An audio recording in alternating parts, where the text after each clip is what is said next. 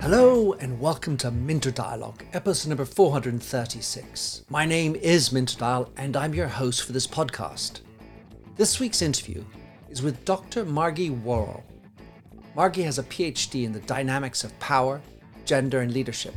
She's passionate about helping people to live bigger, braver lives. Host of the Live Brave podcast, Margie's the author of five best selling books. You've Got This, Make Your Mark, Brave, Stop Playing Safe, and Find Your Courage. Margie's also an international speaker and member of the advisory board of Forbes School of Business and Technology. We discuss the importance of language, tackling the fear that holds us back, how fear shows up differently in different contexts, how to find your passion and purpose, how to instill courage in people, including your own kids, and much more. A most important conversation. You'll find all the show notes on minterdial.com. Please do consider to drop in your rating and review, and don't forget to subscribe to catch all the future episodes. Now for the show with Margie.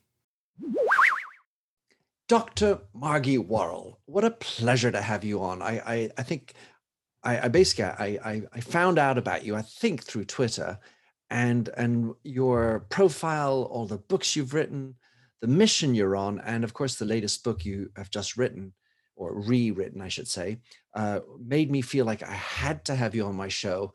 Welcome on. How would you like to describe yourself, Margie? Oh, I feel like I was a multi hyphenate before that was a thing. so, big sister of seven, mum of four. That's pretty um, central that's, to me. That's a football team. Seven yeah. and four. Uh. Yeah. Um, author, speaker, passionate advocate for women, um, Forbes columnist, podcaster myself. Um, mountain climber, adventurer, lover of life, long, lifelong learner. It's I, I, I struggle sometimes to wrap it up quickly, but I think to just kind of encapsulate my passion is helping people live braver lives that make a bigger impact, and uh, that's kind of what I'm all about.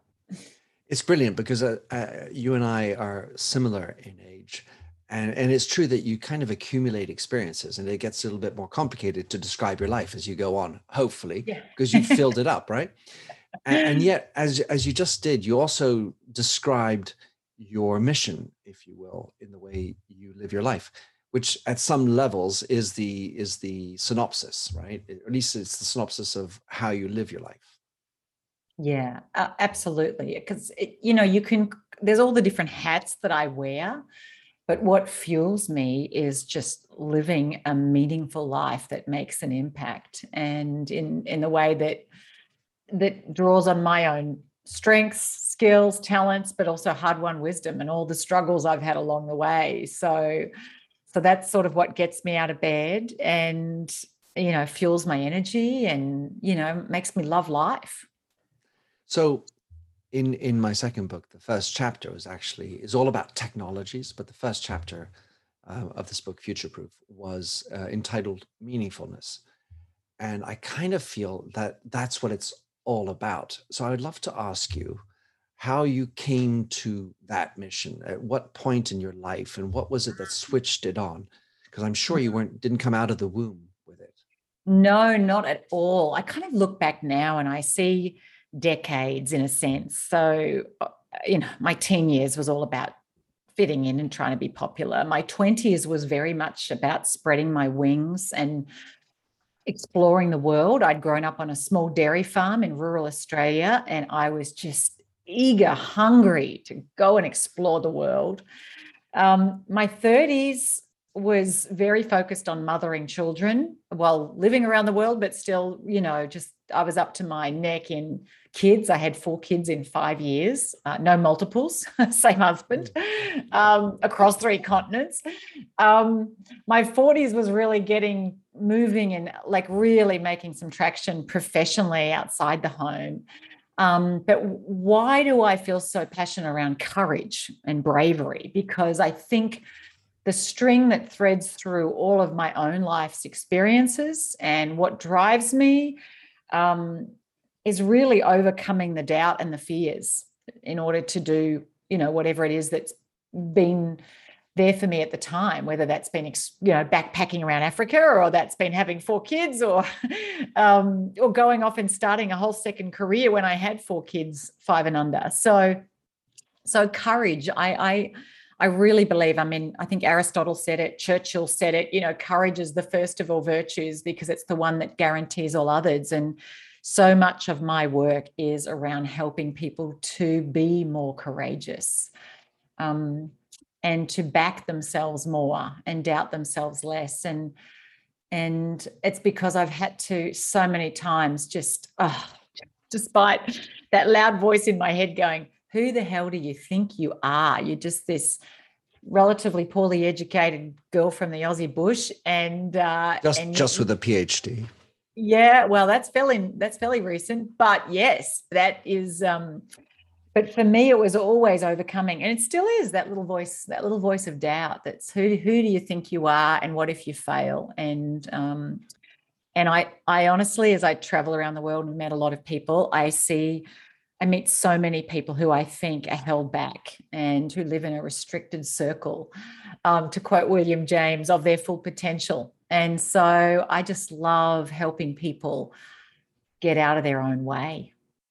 So amongst those decades, to call them as you say it, when did the light bulb come on about your mission? Yeah, so I, I was living in Papua New Guinea in my 20s, in my second half of my 20s. I newly married. And while living there, I met some awesome people, interesting people, sometimes very troubled people too. And um, and I was struggling myself. I had had an eating disorder all through my teens. I'd had bulimia and into my 20s, and it really flared up when I got to PNG. You know, various obviously environmental triggers. It's a pretty intense place. It was pretty dangerous, still is. Yeah, for sure. And I found myself the confidant of many people, but I also found myself needing to do a lot of, oh, I had space to just do a lot of inner work and look at what had led me down this path of being in this fairly self destructive relationship with food and my own body uh, at the same time, I um, I did a twelve step program while I was there, um, but it was was was around eating versus alcohol, um, and I also then found myself in an armed robbery, and I had three miscarriages. The first at twenty weeks, um, just ten days after that armed robbery, and all of those different things all kind of it was this confluence that I decided to go back to university and study psychology. Like, why do mm. smart, intelligent people act in self such self-destructive ways at times? Myself, but also other people. I was meeting so many people that were doing things that were creating suffering for themselves. And so I went back um, in the wake of, you know, losing this my first my first baby um, to do psychology, and I didn't know where it was going to lead. I honestly had no idea. I just felt called to go down a new path and had had more miscarriages but ultimately over the course of five years had had four healthy children. And um, but over the course of that period too discovered the field of coaching uh, which is far more suited to my personality because it's much more sort of action oriented and i then i'd moved back to australia had a couple moves there and then moved to the united states just after 9-11 and it was when I was in America, living in Dallas, Texas. God bless your heart. Um, it was while living in Texas that I decided to start my own coaching business. And that was, well, my youngest is 18 years old and he was six months old. So, so 18 years ago, actually next month, I, I started this kind of coaching business and that I had no idea what I was doing in terms of building a business. I just was extremely passionate about what I was doing and courage um, came a few years later, kind of that convalesced around courage because I decided to write a book. And I was like, well, what is it that I want to that, that is going to be the the the core message of this book? Because there's um, let's face it, a million and one books, you know, self-help books and helping people be be be able to enjoy their lives more and suffer less and i just got real clarity one day meditating that it was going to be around helping people have courage so it was called find it was called find your courage and in a sense it was me sort of stepping out and finding my own courage because and defying those little voices that were saying, Who do you think you are to write a book? mm. It's fascinating. I mean, uh, Papua New Guinea, for me, I, it, it uh, conjures images of the Second World War and the mm-hmm. battles that happen in PNG for having studied that portion. So I kind of get a, a gist of what that was like living there, having a gun at your head. I've never had that happen. I've had a gun pointed at me, uh, which is different, but um, still quite quite something. And and then what I love about the way you describe it is is that it's sort of a journey. It, it's not like for me it was the, the moment that I I kind of retrospectively fit back the moment when the light switch happened but it never is a, a singular moment really. There's a sort of a an accumulation of things and all of a sudden you land in dallas texas. You you know say all right i can be a coach i can do this and and then courage comes into it and you you sort of layered it into your approach yeah. and what you do. Yeah you know i so i moved to texas um, i had an eight week old baby a two year old and a three year old and I thought I'd landed on Mars. Right. And that being it, Dallas. Or is that Dallas. three kids? yeah, yes. And, you know, I was living in a suburb of Dallas and it felt a little bit like I just stepped into the set of Stepford Wives or something. Mm. And it was just so different culturally. I mean, obviously, America, Australia, England, we all speak the same language, blah, blah, blah. But I did feel like I'd landed in a place that felt really foreign. I think if I'd moved to the DC area where I live now, it would have been less confronting that way because I think there's a lot more international diversity here and sure. political diversity and and so I just remember thinking I just want someone to invite me over for a cup of tea or a glass of wine and it just people invited me to Bible study and or scrapbooking which I'd never heard of until then and I was like oh you know, I just felt, and actually, funny enough, all my friends were Brits. Um, there was no Aussies that I got to meet, but I, I literally heard a woman's accent in a grocery store, and she was British. And I said, "Oh, you're from England." Honestly, I felt like we were cousins. I was like, "Oh, like she knows how to make a pot of tea," you know. Like, mm. And we ended up becoming great friends. I think it's like we just, we both sort of had this cultural connection, even though obviously Australia and England are still different, but there was this cultural connection that. Um, but while I was there, yes, I decided, and it was about two years in before I launched that the that launched my little coaching business, coaching practice to call it that. I didn't ever think of it as a business. I was just doing what I felt passionate about. And, you know, it took a long while for it to take off and, you know, make make money. But I, I was never I was never focused on optimizing income as much as I was about optimizing impact. Um, and it's very much grown organically over what 18 years. And of course now I, I, mean i've written five books and i do a lot of speaking and a lot less coaching. Um, but always sort of moving towards what i i felt was interesting and gave me energy and not doing the things that didn't give me energy which probably meant i missed out on doing some things that commercially might have been really smart. Right this is that that idea of saying no to things. Yeah yeah. It's like when you're starting, of course, as an entrepreneur, it's like, yes, of course I can do that.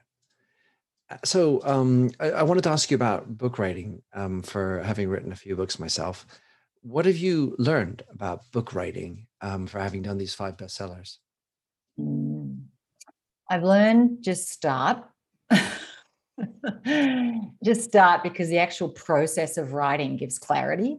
And maybe you decide to change what you're saying because of the actual writing.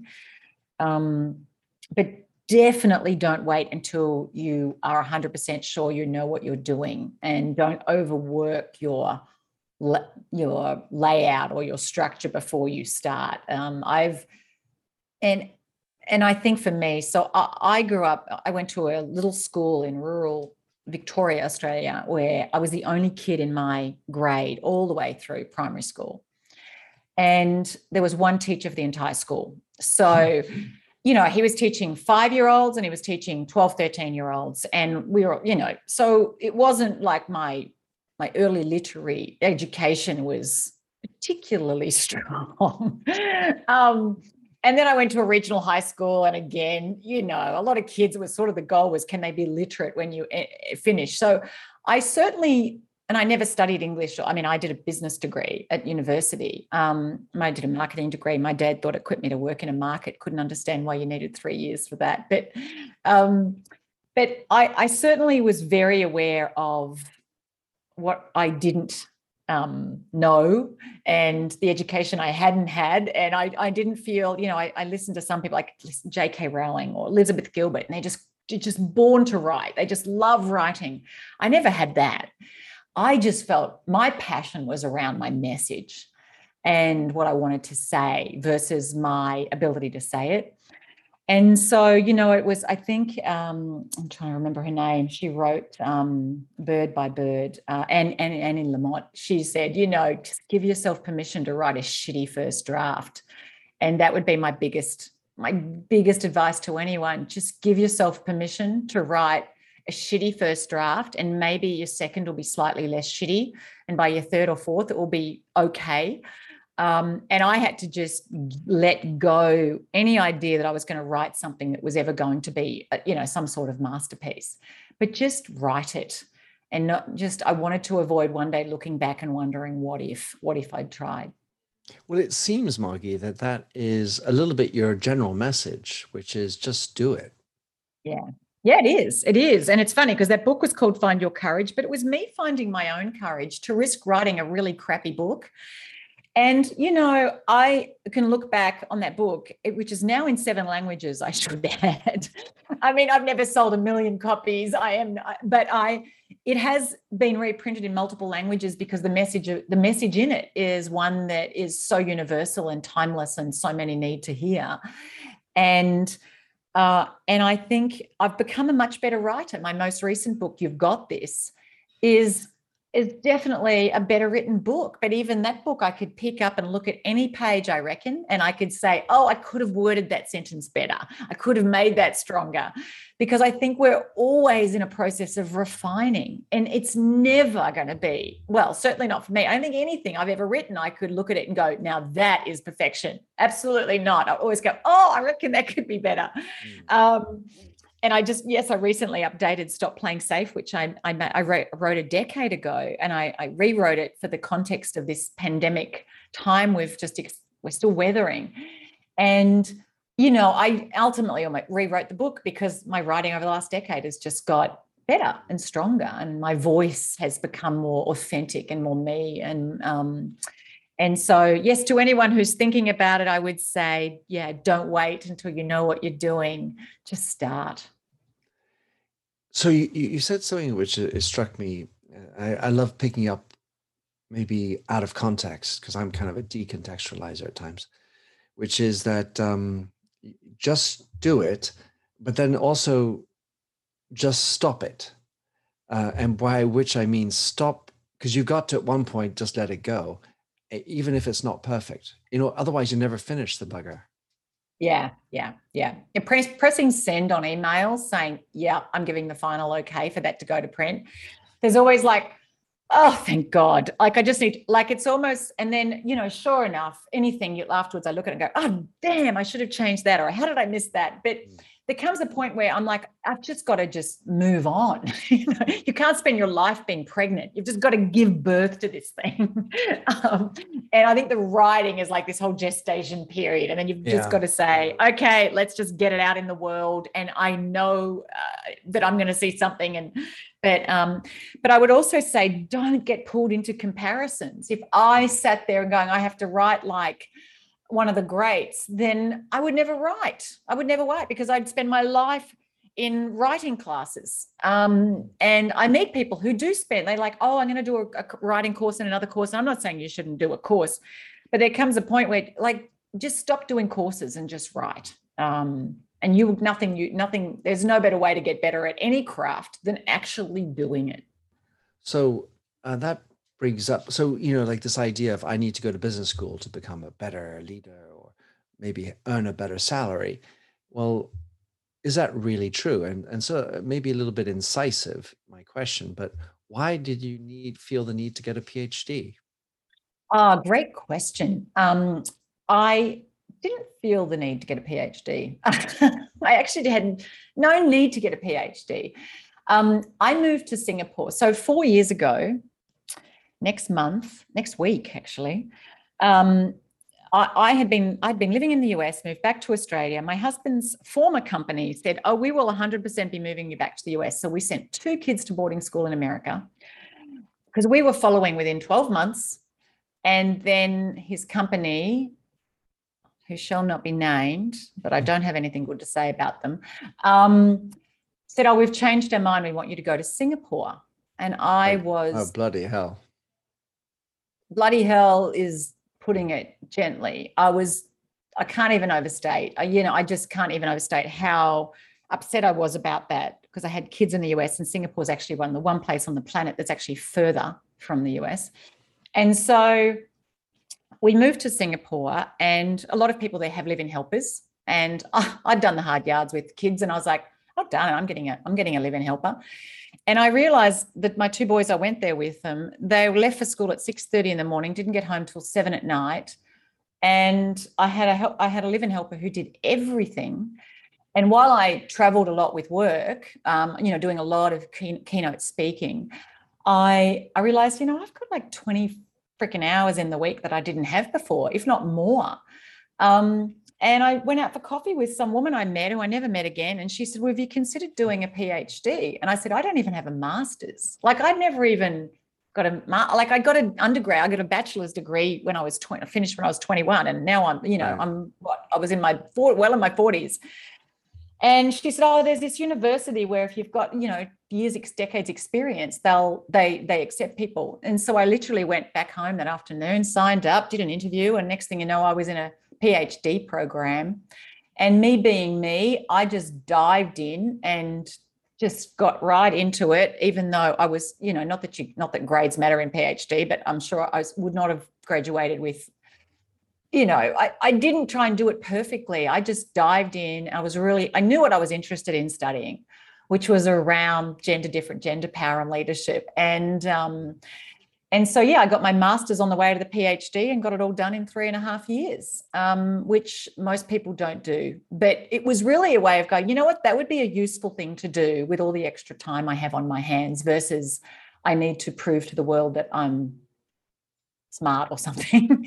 Right well I, I i i i mean i resonate with that um as i've the idea of of exploring researching learning and doing something and the, the fact that it ends up with a doctorate seems interesting to me hi my name is sarah and i want to tell you about my podcast called can I offer you some feedback? I'm a business consultant and executive coach with over 20 years' experience in change management, leadership development, and naturally providing feedback to high performers. My podcast is for those of you who have a complicated relationship with feedback, whether giving, receiving, avoiding, or seeking, feedback is essential for our development. In each episode, you'll hear from real people across industries with their ideas, perspectives, and best practices on feedback.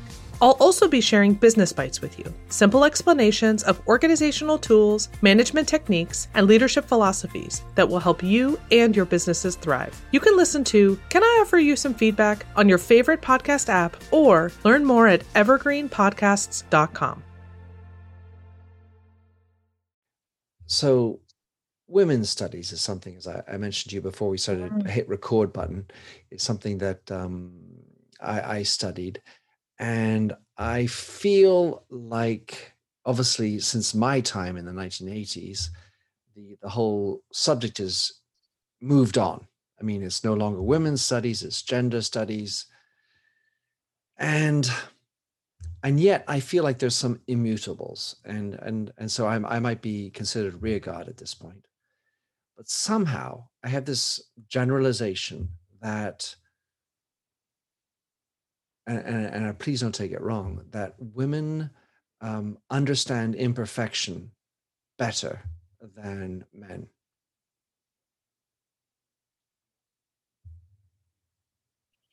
I I believe that women's relationship with perfection is more embroiled in gender norms and pressures than men's. My experience is that women wrangle far more often with the need to feel like they have to be perfect and struggle more with just lowering the bar. I feel men are far better at going, you know, you know, yeah. this is this is this is good. Let's move on. Um, and maybe that's my experience in the corporate realm. I do a lot of work with companies, but men will put their hand up and go for a job when they're not quite sure if they've got even tick three of the 10 boxes, but they'll go, oh, look, I'll, I'll figure it out. And, and, and research shows that men tend to judge themselves less harshly uh, when they do mess up. and women tend to be far tougher on themselves and much more inclined to focus in on what they didn't totally nail or where they're not a complete master. And so I think there are absolutely gender differences between, um, obviously, between men and women when it comes to perfection. But I, I, I think that um, I know myself. I think I struggle more with not doing things brilliantly than my husband does. And I think that and the I interest, it, I see that play out a lot. The interest I saw, I, I've you know, multiple times said the same story of how um, all right so who can do this? And and the, the five men in the room raise up their hand. Of course i can. I oh i can do it. Your bravado which you mentioned multiple times in your book and and and no women of the five women none of the five women raise up their hands and then one of the men says look around but hey didn't to one of the women didn't you do this before i've done it five times but um you know i i could still do better or I've never done it in this context. right, for example, whatever. But there's this like justification. So, and the and the fact is, in the professional world, that's the way it rolls. And I think the paradigm is is uh, complicated. And then of course, there's also intra or inter women how they they manage each other and so on and so forth. Yet, I feel because what's important actually is the real world. That is, you know, how we live our lives. A part of which is how we work and earn our living and it's in that context that I subscribe to the idea that women have a better relationship with imperfection than men do. Because the idea of vulnerability about which you talk, which is the mm-hmm. thing that strong men need to get a grip on, is, is actually a life story, not a work story. Mm. Yeah, absolutely. I mean, there's there's so many terms that we're familiar with now that I'd never heard of 10 years ago. And whether it's toxic masculinity or the man box, uh, all of these terms that have been coined as we become more aware of how much it's not just women who are stifled by gender norms, men are stifled by gender norms too. And I strongly um, oppose railing at men. I I meet some women who do, you know, they're just trying to keep us down, etc. Because I know lots of great men, and they're shaped by their environment, just as we women are shaped by our environment and history and how we were parented, etc. And so. I, I absolutely think many men really the absolute shame trigger for men is around appearing weak um, you know, they, they feel the need to be strong and they have to be strong. And women sometimes put a lot of pressure on men to be strong too. In fact, a lot of men, you know, the research shows, you know, like the last person they're they're they're willing to be vulnerable with can be their wife hmm. because they feel they have to be strong for their wife. Um, or, and um, and I think that's a, a huge issue, and it's something that I think causes enormous suffering for men. But of course, that many have a difficult time expressing their emotions. And they gets pushed down and you know put on there. And i mean obviously you're british you think culturally you know we're, we're not here to be damn it. Yep stiff upper lip. And and and you know and obviously i grew up in australia and there's that's very prevalent there too. Sure. Um and and we and i think so and I, I think you know men and women are just naturally different. I think how we process emotions is just naturally different. And that's not a bad thing it's just different. And i think we need both men and women to i mean we're at our best diversity as always. The best is always comes from diversity. And uh, but i think it's so important to create environments where men can be authentic and real and expressive and not feel that they have to put on a mask of toughness um, for their own sake and for actually everyone, the lives that they impact. So I have a little story. Um, when I was, uh, I, I, I remember running the company and I had to do a a press conference and there were 60 people invited all the lottie das all the big big titles and for whatever reason with all the stress that was involved i actually broke down and started to cry in front of everybody almost at the beginning of the event and this had never happened I, goodly gosh, I so I was all over the oh, I'm so embarrassed, I'm so sorry, and and I kind of expected everybody to get up and leave at that point. I was like, this is just not happening. This is, oh my gosh, and um, and at the end of the event, what was fairly illuminating for me was that actually some people stayed. There were some people clapping to get me back in, and you know, as one does, because actually the people have empathy and they understand that there are stresses and and the most important person in the room, as far as I was concerned for the event, uh, came up to me and said, "May I may I hug you?" And I said, "Oh my gosh, this is pretty cool." And and so what I realized was that they didn't think less of me for crying. Somehow they felt more connected to me because it showed that I wasn't some sort of you know superficial everything's perfect rah rah leader I, I, was able i didn't i wasn't able i just did you know but um the, the the the point that i wanted to get to was this um and it's and somehow it's usually easier when a woman says it embracing our differences yet i feel like it's okay only to talk about our differences if they're better hmm. so it's you know diversity we talk about that and and you know you bring on a team of diversity but actually i feel like we're, we're usually constrained especially when you're in a position of power to mm-hmm. mention mm-hmm. the positives of the diverse or the differences that we have rather than identify or accept somehow that we have differences where sometimes not always better and sometimes that strength of courage that you mentioned sometimes is necessary the vulnerability sometimes is necessary. Emotions, you can cry sometimes, but not all the time. Yeah, yeah, yeah. Well, I mean, none of us are strong at everything. Oh, certainly not strong at everything all the time. And and I I would say yes to your point. It's not always better. It's just different.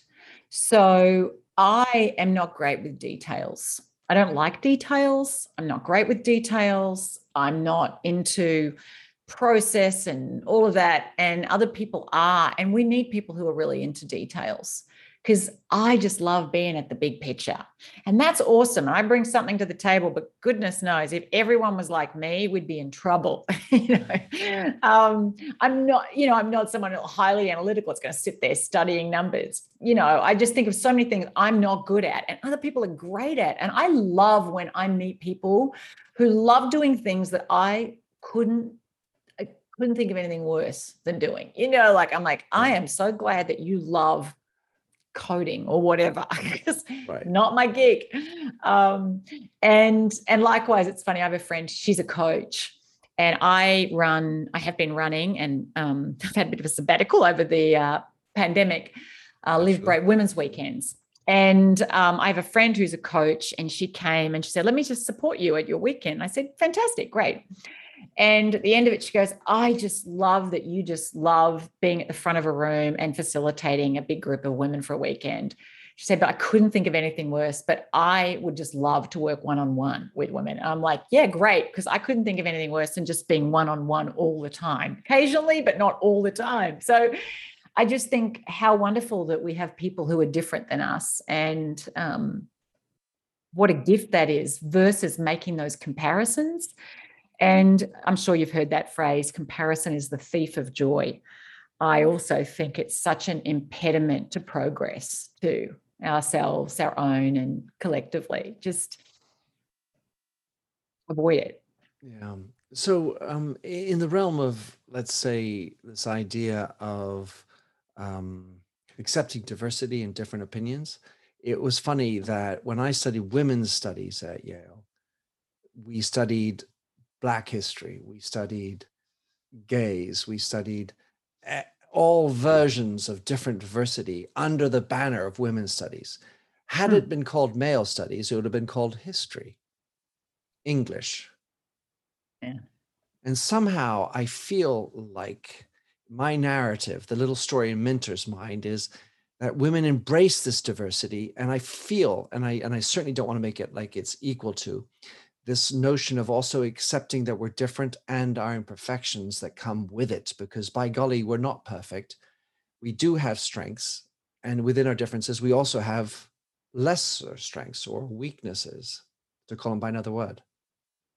Yeah, yeah, absolutely. I mean, just I mean, we know that. I mean, there's obviously the traditional um, gender traits, feminine leadership traits, eh, behavioral traits, male behavioral traits, men, you know, which of course are always generalization. Women are more communal, men are more competitive, blah, blah, blah. You know, we've we've heard all of that. And and I think again, it's not it's not better than worse than, it's just different too. And to me, the empowerment of women and the elevation of women. And I feel really strongly about empowering a lot of my work around empowering more women um, to sit at decision making tables and to get out of their own way. But it's not so that men can be more powerful than women can be more powerful than men. It's actually that we can be equal players and equal partners and and i mean and that's obviously there's many different types of diversity i'm talking about gender diversity there's sure. many different types of diversity but um and i think that's what makes a great partnership when people like what do i bring to the table? Well, let's celebrate what you bring. Let's figure out how to create as much synergy here as we can and to serve everybody. Mm, totally. So uh, uh, in the last uh, section I, I, would like to talk a lot about fear. Uh, you write a lot about it and um, and so obviously I've I've studied a bit about it, and I've seen all the different ways we characterize fear. Uh, uh, but I was wondering, in the ways that we characterize fear of abandonment, of humiliation, or whatever it is, death, are there different ways that as men and women we approach fear? Uh, uh, is there study is there some research that shows that we actually our brains are wired towards fear in different ways is there is there some can you give us a little bit of understanding of that yeah no so i mean obviously everyone no one is immune to fear fear serves a really important role but in how we process our perception so fear our is really it comes from our our perception of perceived danger or threat to our well-being or the well-being of those around us. And so how we interpret and process that differs across gender and in our decision-making processes. So women tend to be more considered and more cautious of taking risks where they could risk putting something, putting well-being, putting reputation, putting money um, on the line men are more willing generally to take risks. And we, we see that in, I mean, obviously, guys tend to love more adrenaline um, fueling activities than women. And part of that is because they just, there's a desire for just the adrenaline rush of going fast in fast cars, you know, or going skydiving or whatever. But part of it is in the calculation. Um, so we well, well, what's the what's the risk versus the benefit? Men are going to go, well, that's worth it. I know there's a risk I might you know, die jumping out of a plane, but man, it is going to be so much fun. I'm going to love it. Whereas women might go, you know what, you know what, it could be fun, but it's not that much fun. I'm not willing to risk it. Mm-hmm. And so there's a difference in the in that perception of the the ratio of of risk to benefit to payoff. But also, women tend to be more considered decision makers, so they tend to hold back, not dive in as quickly. Um, that can work both ways. Sure. At times, men can, that bravado isn't all bad. You know, there's good things can happen from someone saying, "What the hell? I'm taking the leap, diving in. Let's just figure this out as we go, and you know, learn to fly the plane as we build it." And and women obviously are more likely to say, "You know what? Why don't we just step back and think this through a little bit more?" And so there's a balance there. I have to use a single word to describe the difference, and that is the level of responsibility.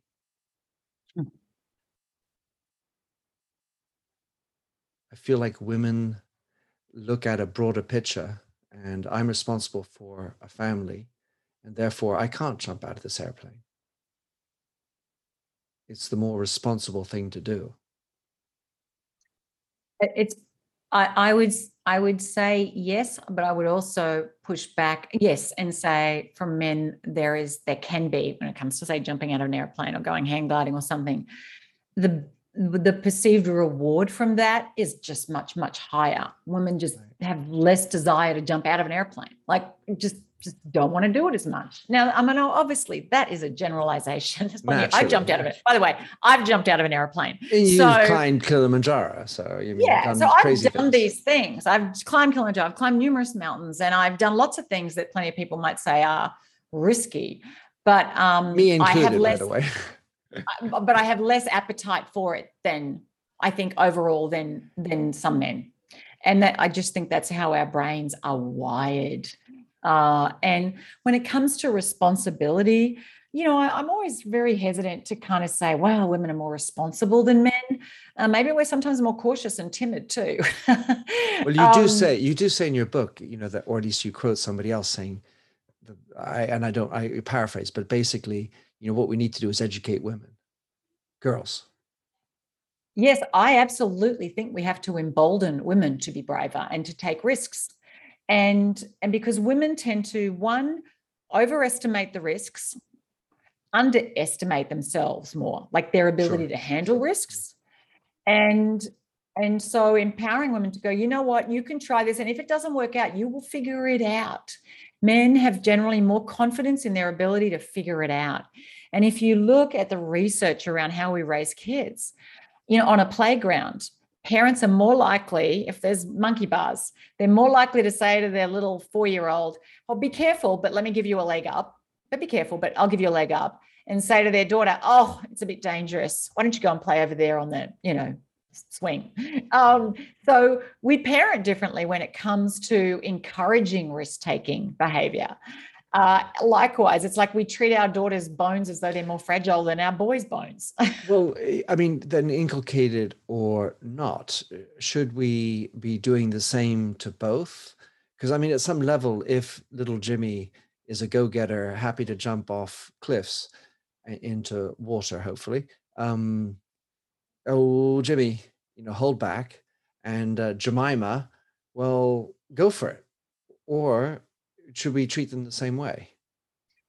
Honestly, every child is different. I have four kids, right? And right. Um, some of them I would, I mean, none of they're they're all extroverts, but hmm. one of them in particular is like a little mini Bear Grylls meets Richard Branson, sort of just fearless. And at times I've had to just say, let's just stop and think through here. You know, and he's he's 18 now, so he's he's not he's not stupid Whereas some of the others I've had to kind of push and say, why don't you try skydiving? And, uh, they're like, oh, I don't know. I'm like, no, it'd be really good for you. And they've gone and done it, but they've needed the push. The other one's like, oh, I'll do it. Mm-hmm. and so I think how we parent our kids, regardless of gender, has to be different because our kids are different. And I don't think a, a one a blanket, there's no one size fits all.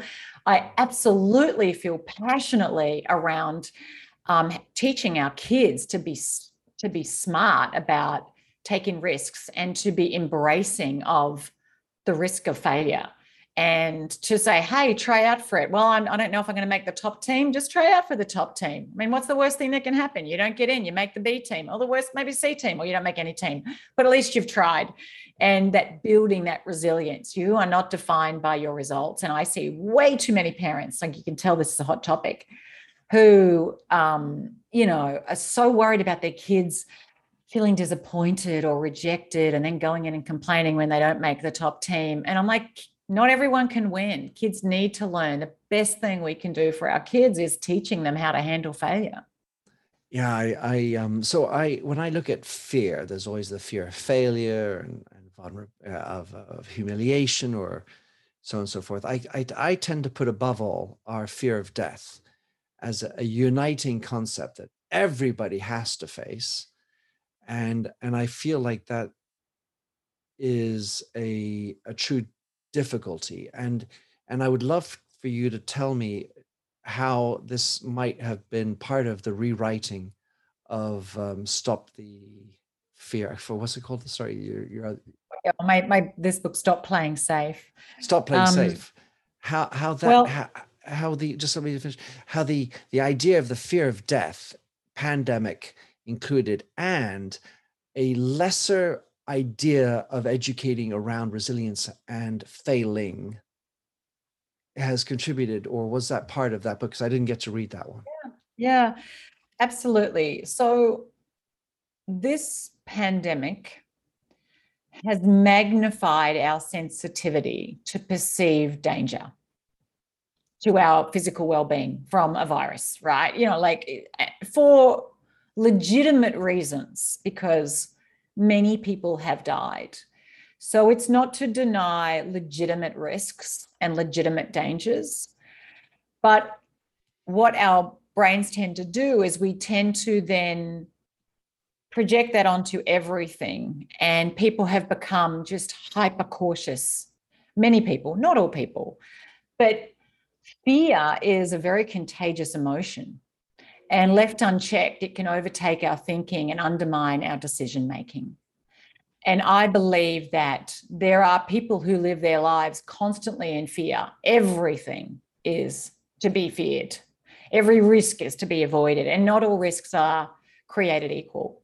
And I have seen people, um, by the way, I should just mention like my husband got COVID, my kids have had COVID.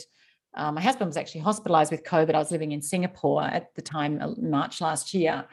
Um, he's made 100% recovery. But, you know, the, there's a lot of fear mongering that has also gone on. Hmm. And I, well, it's not that we should be completely, it could be reckless or stupid. I think we have to be careful not to become so risk averse, not to be living so safely that we miss out on life itself and and I, I see people pre-pandemic who lived so anxiously, so timidly, so safely that I was like, what your life is just so vanilla. It's so living in such a small little circle of what's comfortable and familiar that you that you're missing out on actually tasting and diving deep into what life's about to trying new things going new places meeting new people it's the same it's the same because everything's scary and so it's why I, I truly believe that risk, risk is part and parcel. We need to learn how to take risks. And I, I, can't recall who said it, but you know, well, actually, maybe it was Helen Keller that you know, security is superstition, and mm. and when we just try and avoid things that make us feel insecure, we ultimately become less secure. That only by willing being willing to go out there and take risks and expose ourselves to the things we fear can we ultimately build our capacity and our sense of security in our lives? Now, that's not to say doing stupid things, but it is to say, don't try and avoid all risks. You know, don't try and risk rejection. Don't try and risk, you know, the chance that you might end up in a place that you don't like.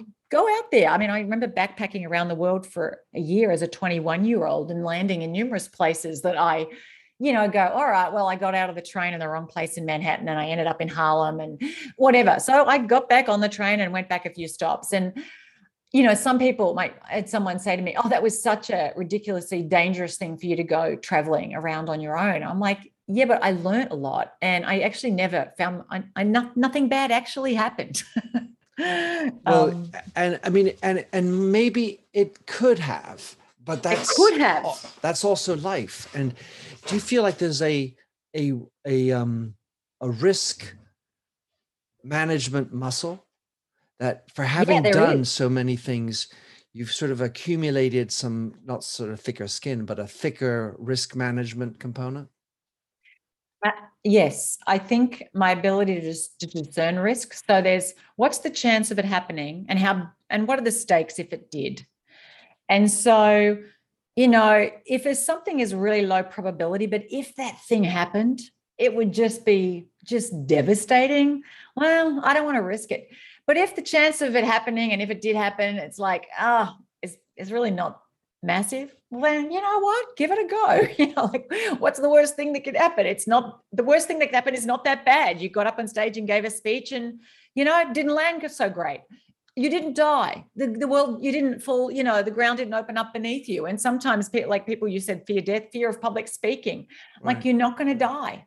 well, this so that is an interesting lever. The the probability of it happening and the the intensity of the consequence and as i as i said before i feel like the certainly i i believe that the fear of death is the one above all because it sounds like the biggest consequence there could be actually but i also dying. think what we what we often do and this is part of it is we don't get afraid of what will happen if i don't do it and right. so writing that first book I was really afraid I was going to completely humiliate myself if this book came out and people said it was terrible. In fact, I had a nightmare just before it came out, and my face was on the front page of the New York Times, and it was the byline world's worst author.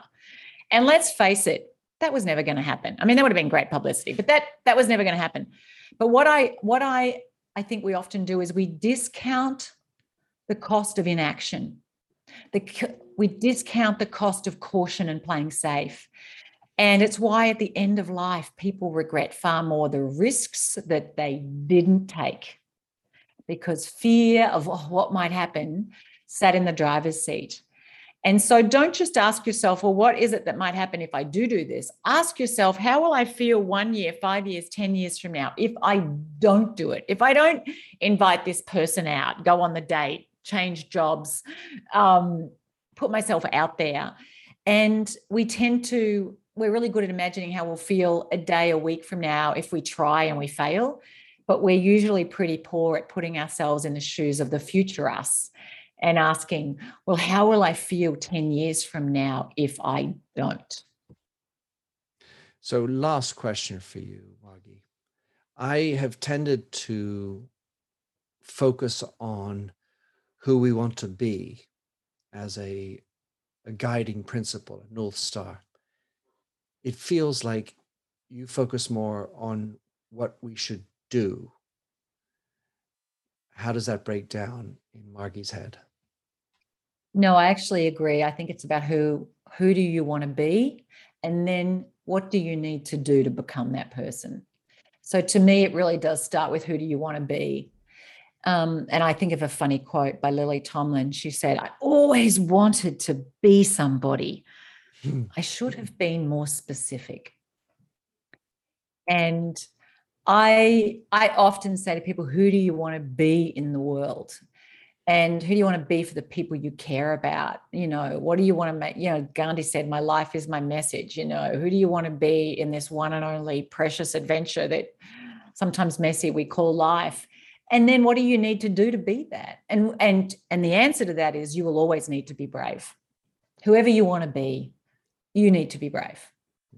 I love it. I love the way, I love the Lily Tomlin quote. I will have to borrow that one as I feel like so many people think they know who they are, but they don't actually have a precise version of it.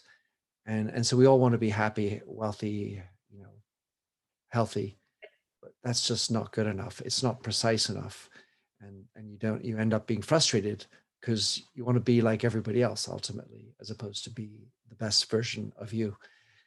Fabulous, Margie. Good lord, I have um, I, I, wrote down actually twenty other questions. Didn't even bloody get to them, as I expected. Um, Margie, uh, so you've um, you just uh, you got your second edition uh, of, of a book you wrote ten years ago. Tell us how people can find you, your books, and any other action you would like people who are listening to to take. Oh, thank you. Well, honestly, the best place is to go over to my website, margiewarrell.com, and you'll find links to buy all my books on my website. But they're all anywhere you buy books, you know, Amazon, anywhere, um, you can buy all of my books there. Um, I also invite people to sign up for my Live Bravely newsletter and to connect with me on wherever they are on social media, um, LinkedIn or Facebook or Instagram or wherever. But um, I'm all just under my name, Margie Warrell. Lovely. And uh, probably in multiple languages, all the books. So beautiful. Thank you so much, Margie, for coming on the show and, and exchanging with me. Um, hopefully, one day we'll have a chance to. Uh, cheers some kind of beer and, and uh, continue the conversation. That would be awesome. Be well. Thanks for having listened to this recording of the Minter Dialogue Show. You'll find the show notes and other blog posts on minterdial.com. If you enjoyed the show, please head over to iTunes to give a rating and review. And to finish, here's a song I wrote with Stephanie Singer, A Convinced Man.